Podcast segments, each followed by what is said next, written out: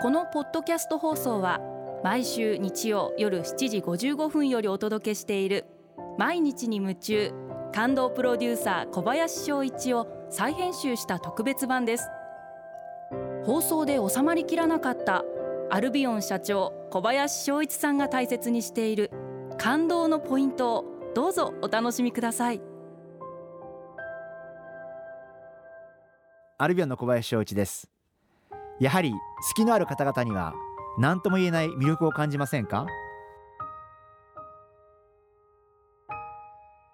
ご経営者の方々の中でも本当にこうすっごい日頃からたくさんの本を読まれていて何を聞いても本当に完璧な答えを返される方々っていうのがいらっしゃってまあそれはそれで素晴らしいと思うしまあそれだけ本を読まれてることもすごいし、まあ、何でも知っている。何でも完璧に答える。人間的にも火の打ちどころがないとかっていう方々ももちろん素晴らしい方々もいらっしゃってそういうふうに完璧完全な方々に見えるんですけどなんかちょっと抜けてたりとかなんか忘れっぽかったりとかなんかそういうところを見るとなんかすごくその方の人間的な魅力を感じる瞬間っていうのがあってなんか自分自身はすごく抜けてるんであのそういう意味ではなんかそういう方々の方にとってもシンパシーを感じるというかなんかそういう方々を見るとあなんかすごくいいななんか完璧な方々に見えるんだけどなんか実はなんかああれ忘れたみたいな。約束して持ってくるの忘れたみたいな。言われるとあなんかすごくなんかほっとするな。なんかちょっとこう抜けてたりとかなんかこう人間臭かったりとかってする方がなんかすごくそこにその人の魅力を感じたりすることがあります。あの私全く好きだらけの人間なんで本当にこうあのそんな完璧でもないですし本も全く読めませんしあのですからまあ私の周りにはできればそういう好きがあったある方がいいなっていう方々に集まっていただきたいなそんなふうに思ってます。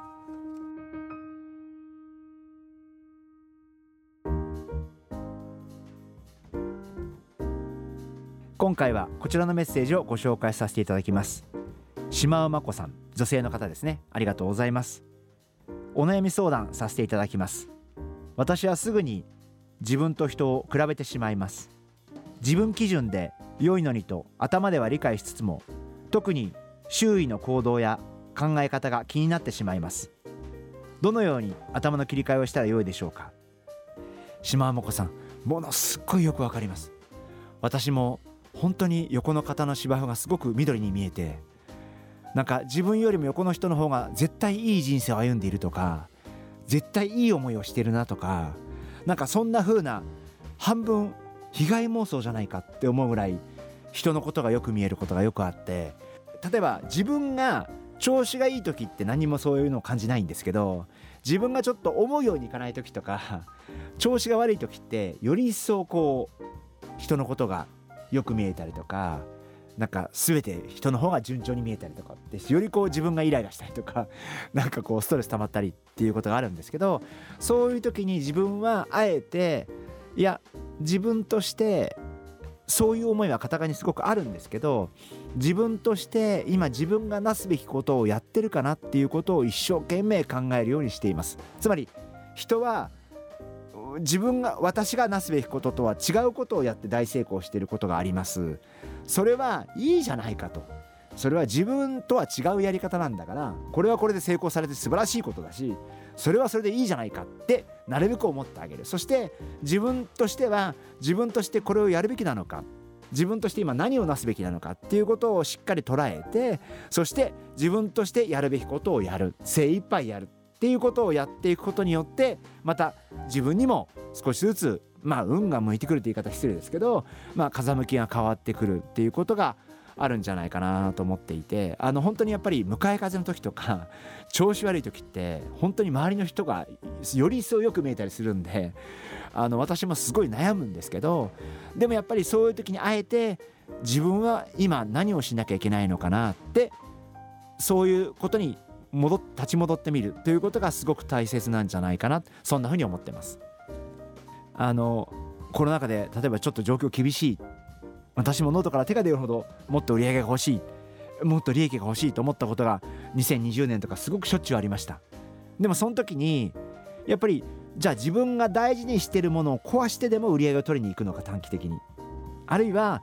そこはぐっとこらえてやっぱり自分が目指してきたものはこれなんだから何十年間。あるいは会社が目指してきたものはこれなんだから。